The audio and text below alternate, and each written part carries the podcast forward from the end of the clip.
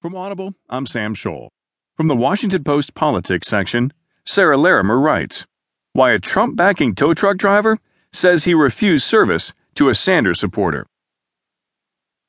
Ken Shoup responded to a woman who was stranded on an interstate in North Carolina on Monday. Shoup is a tow truck driver. The woman had been involved in a wreck, according to reports. But when Shoup arrived, he noticed something about the woman's car. Specifically, he noticed that the woman was a supporter of Democratic presidential candidate.